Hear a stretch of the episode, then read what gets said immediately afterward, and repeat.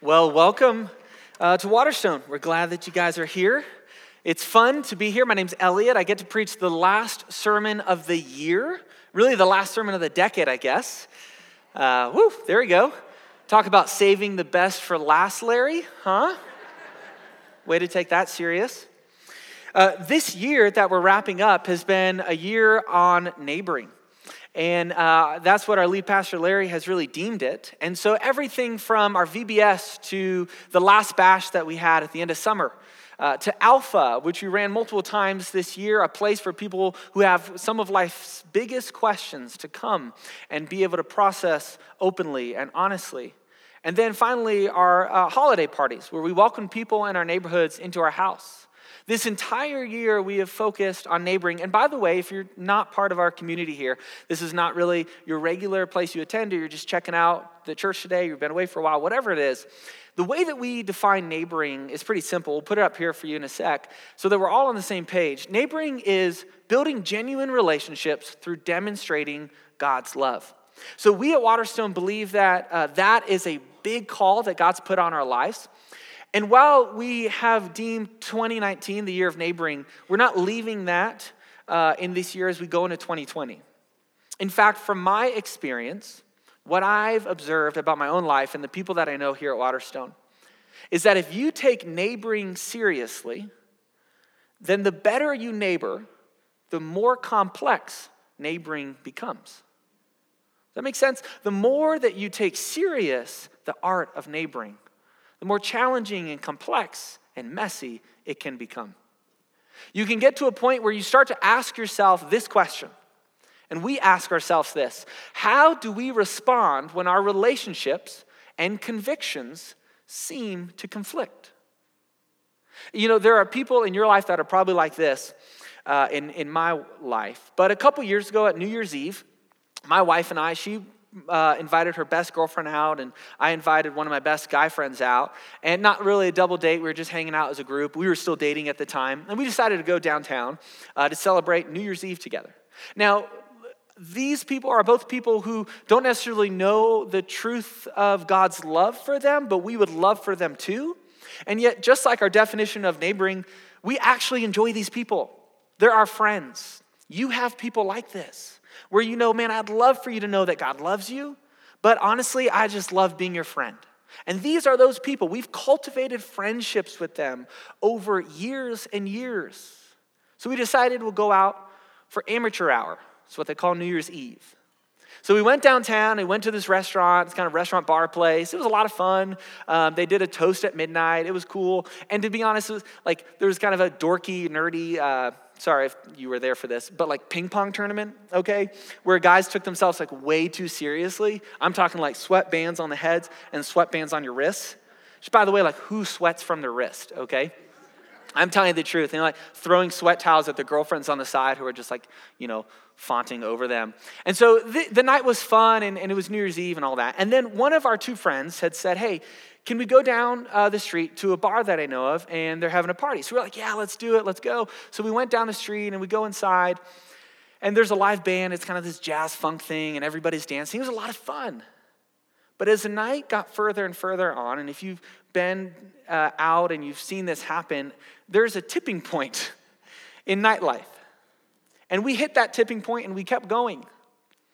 And for me, I began to realize that there was a growing tension between the relationships I've worked hard to cultivate and the convictions I hold fast to of my faith.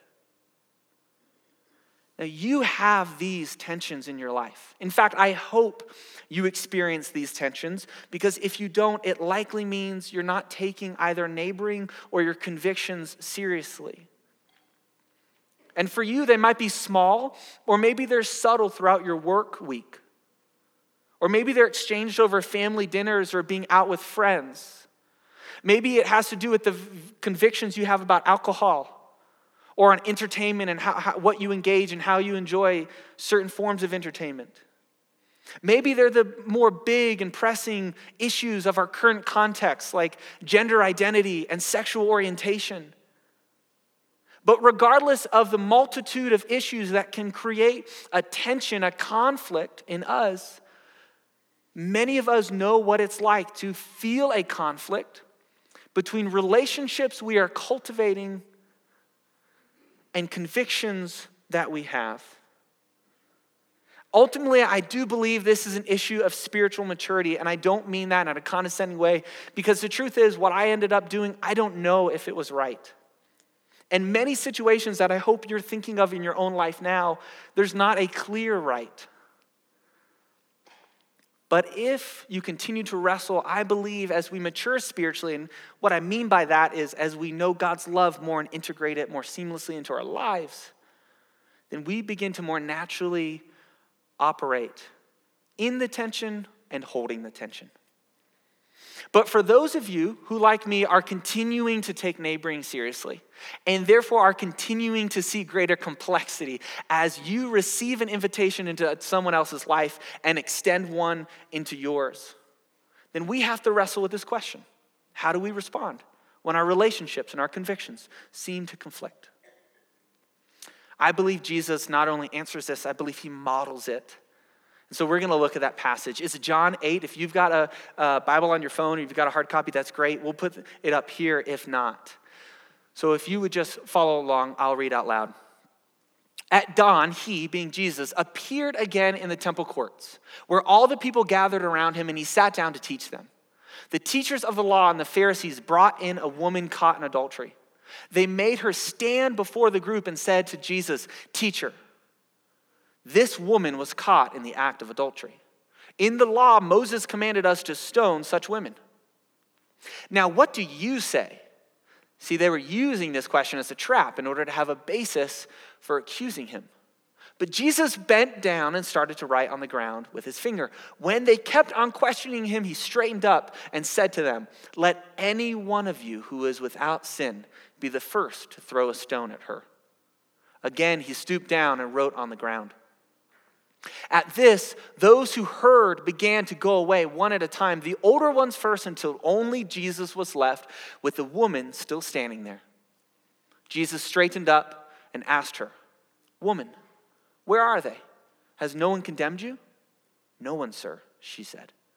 "Then neither do I condemn you," Jesus declared. "Go now and leave your life of sin." The Pharisees and the teachers of the law were setting a trap for Jesus. In that day and age, the teachers of the law, also known as the scribes, were the ethicists of Jesus' time. They were the ones that cared a lot about the letter of the law and little about the intent of the law. They were the ones that filled up daytime advertising slots right after The Price is Right with questions like, "Have you been hit by a semi?" These were the Frank Azars of Jesus' time. And they were looking to trap Jesus. So let's look at this from Jesus' perspective for a moment, if you would. This is Jesus' choice. He's in a trap, all right? He either has to reject the law that says adultery is wrong and thereby defend the girl, which, by the way, he has preached and cultivated this whole ministry of compassion and forgiveness, or he has to accept the law and condemn her life, which, by the way, he has said, not a jot or tittle from God's law should be abolished by my coming. And then on top of the ministry and voice he's cultivated, if Jesus says the law of Moses is inaccurate, he can be tried with serious offenses, by the way, by the local Jewish courts. But if he condemns her and affirms the law, you following with me?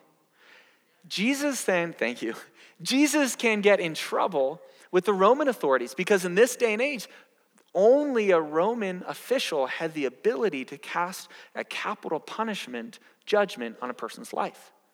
So from all angles, Jesus is filled with questions, and he's in this trap, and he knows it. But you see, I think there's a modern version of the trap that the crowd offered to Jesus. And I believe it's called the false choice. The false choice you and I are presented with all the time. And this is what it looks like for our modern context. Let's look at this. We can either accept and love a person God made or accept and trust the word God gave. And you can't do both. That's what the crowd shouts. So which will you choose and what will you do? You can accept a person God made or you can trust the word God gave. And this is the false choice. Well, functionally speaking, what do? To be honest, I think we choose. That's what I see over and over. It's what I see a tendency in my own life to do. We choose. And there are those who will choose truth over love and love over truth. And to be honest, part of what's deceptive about this is that both are godly virtues. Mercy, honesty, love, truth, faith. They both must be good choices. But that's not the punchline. The punchline is that I think we have a dirty little secret. As a church, I think our dirty little secret is not that we resent the false choice, but we actually like the false choice. I think we're comfortable with the false choice. I think we're content to cut the tension between truth and love, between God's word and our relationships. And I think we're pleased to choose one or the other. And here's why. Let me put this up here.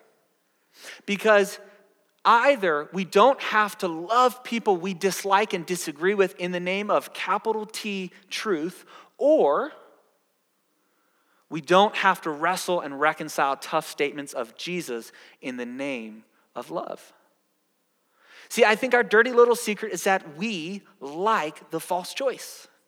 It gives us permission to cut the tension and only choose one. I don't think that is Jesus' example. So I want to speak to both sides, but I want to speak first to those who would be willing, and you know we're both in here today, and I find myself in both camps. But I want to first speak to those who would be willing to cut the tension and abandon love in the name of truth. You know, the Pharisees and the teachers of the law, they did this. And if I'm honest, I think it probably was initially about truth, but just like our modern context, I think it drifted away from that and became about something else. Tribalism. Protecting our tribe. Knowing if Jesus is on the inside or the outside of it, and then making the lines clear. See, I don't think they were worried about saving a marriage when they rushed this girl in. And I definitely don't think they were worried about justice. I think they were worried about their tribe and protecting it. And to be honest, this is a natural part of human nature. We see this, and sociologists have documented this for decades and decades, that people unite quicker with stronger bonds immediately, or at least initially, over things that we hate and we despise than things we believe in and we love. Some of you might know this. The most recent dating app that just came out is called Hater. It's a true story. You get to say what you hate, and then you get matched with people. So it'll be like slow walkers, love or hate, mouth breathers, love or hate. And then they pair you up with people who hate the same things. And people find relationships this way. To be honest, this is a normal and natural human response. And it's a completely unacceptable Christian response. Some of you might be in the house tonight, or today, this morning, and you're thinking to yourself, holy smokes, what did I just walk into? I came to your Christmas Eve service, it was cool, and I came back, and now I'm hearing this. Or a friend invited me, and what am I hearing right now? And your friend, by the way, is thinking, oh my gosh, I invited them, and what are they hearing right now? So I want to give some context to where we're at. This is a family meeting in a sense. You know, when I grew up, I have two brothers, I'm the middle one. My parents would sit us down, and they would say, okay, look, my dad or my mom would say, when your mom says no, don't come ask me. Or my mom would say the reverse, when your dad says no, don't come ask me. This is a family meeting. We're taking care of some house rules. But for those of you who might be visiting, maybe this is your first time back to church in a long time, which welcome, we're glad you're here. Maybe you got invited by a friend, or you're not sure even if you would ever put the name Christian in your title, that's okay. The thing I really hope that you get from this as you listen in and you see this family meeting is who Jesus is. Because this is really a meeting about how we want to emulate his model. But for you, I hope you see who Jesus actually is. A person who holds the tension between truth and love, between law and relationship. So back to our family meeting. You know what bothers me, to be honest, is that I think oftentimes the real tension we feel is not between our spiritual convictions and our relationships. It's lesser convictions, like political convictions, where we don't necessarily know you, but we know we don't agree with you, and therefore we know we don't like you. And this is true on both sides of the aisle. So please stop thinking, oh, that's so true about Democrats, or that's so true about Republicans. It's true about us. You know, if the words Hunter Biden or impeachment inquiry elicit a stronger emotional response from you than someone saying the words, I don't believe there's anything after death, that's bull. That is wrong. I want to demonstrate how I see this tribalism, and I think how it's documented. I want to show you a study Barna Research Group has performed. A couple years ago, I think it was August of 2016, they released this information. I want you to look at these numbers real quick. This is the general public was asked this question. Which groups do you think would be difficult for you to have a natural and normal conversation with? So Muslims, 73% said it would be difficult. Mormons, 60%. Atheists, 56%. Evangelicals, 55%. And the LGBT community, 52%. And now the numbers we're about to throw up are when evangelicals were asked this. 87% said difficult with Muslims, 67% Mormons, 85% atheists. 28% said it'd be hard to have a conversation with evangelicals. To be fair, I do know some evangelicals, okay? And 87% the LGBT community. This is the result of us being more concerned with capital T, truth, and love. And I'm not saying you should be more concerned with the other. I'm saying you shouldn't cut the tension, because this is what it produces. Jesus wasn't content with sacrificing love in the name of truth unless it was absolutely necessary. And I think for us, the times it's absolutely necessary are few and far between. So now I want to talk to the side that would say, you know what? I honestly probably lean towards letting go of some of the things Jesus has said in order to love the people in my life well. And just like the other side, again, I think these are godly virtues, and I can understand why. I think it makes it easier not to wrestle with some of the things that Jesus himself said that are harder to hear and definitely harder to repeat. But I want to look at what Jesus does. You see, when Jesus leans back up and he's left alone, this really intimate moment that the author is bringing us in on, it's just Jesus and this woman. He doesn't look at her and say, those guys, am I right? I mean, so serious. He doesn't say, well, you know what? It's AD 30, for goodness sakes. Who really cares about adultery? What is it? 80-12? Jesus acknowledges that there is a law, that adultery is not right. He doesn't sacrifice truth in the name of love. One of the ways I see this happening in the church right now is with different generations. I want to show you another poll that was done by Barna. This one was released this year. It's the most recent research we have on generational beliefs and faith and trends. And if you can't read it, I'll explain. The left column, the orange shades, are millennials. And you have Gen X, which is kind of like 40 to 55, and boomers, which are the next generation, and elders, which is beyond that, obviously. And the first two questions that ask millennial Christians, these are evangelicals, are this. Would you agree that part of my faith means being a witness about Jesus?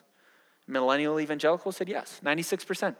And how about this? The best thing that could ever happen to someone is for them to come to know Jesus. 94% said yes.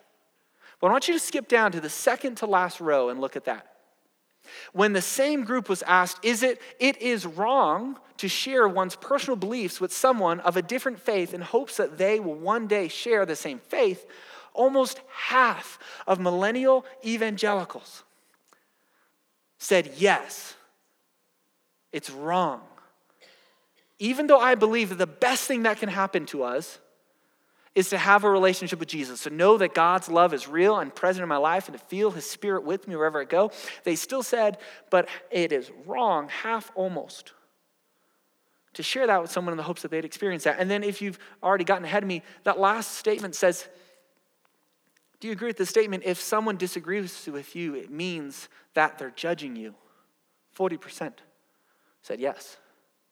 Now, we don't have statistics right now on Generation Z, which is kind of like those who are just recently been born through about 18 to 19, 20 maybe at the oldest.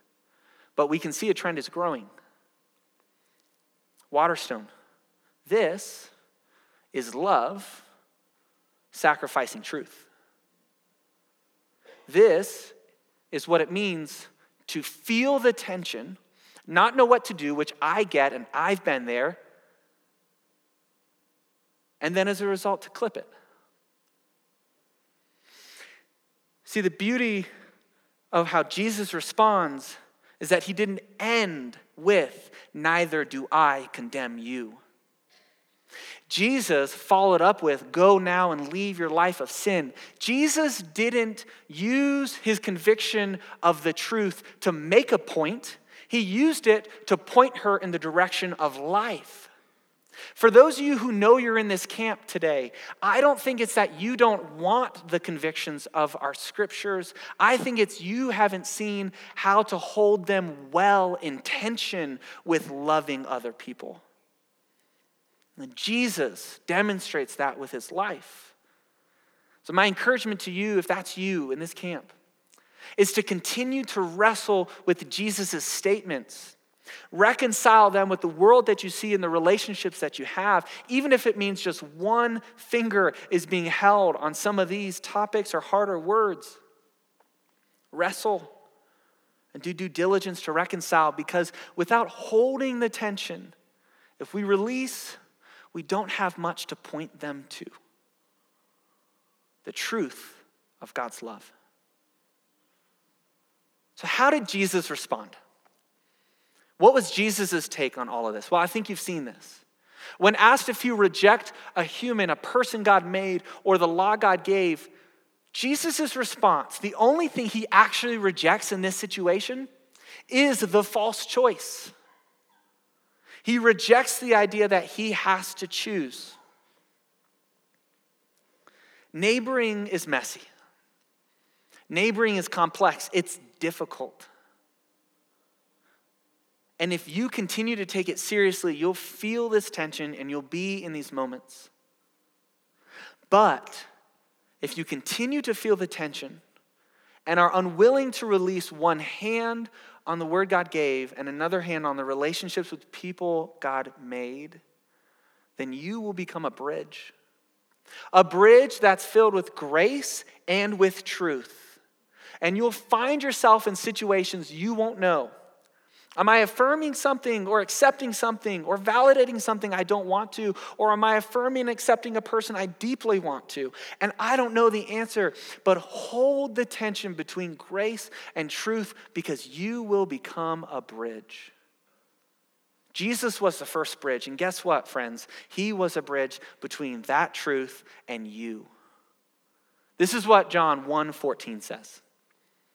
The Word, who's Jesus in this section, became flesh and made his dwelling among us. We have seen his glory, the glory of the one and only Son, who came from the Father, read this with me if you would, full of grace and truth. Jesus was the first bridge. Be a bridge. Reject the false choice that the crowd shouts to you. Hold fast to truth and to love. The question that many of us might be asking is, then how do I do this? And the reality is that this is an issue of spiritual maturity, like I said when we started. And I mean that in an encouraging way to say that as we grow, we know more of how to integrate God's love and God's truth into our life in all areas. The moments we feel uncomfortable and we're not sure if we're betraying one or the other. So here are some takeaway points I'd like you to think about. The first is this. Look for the false choices in your world.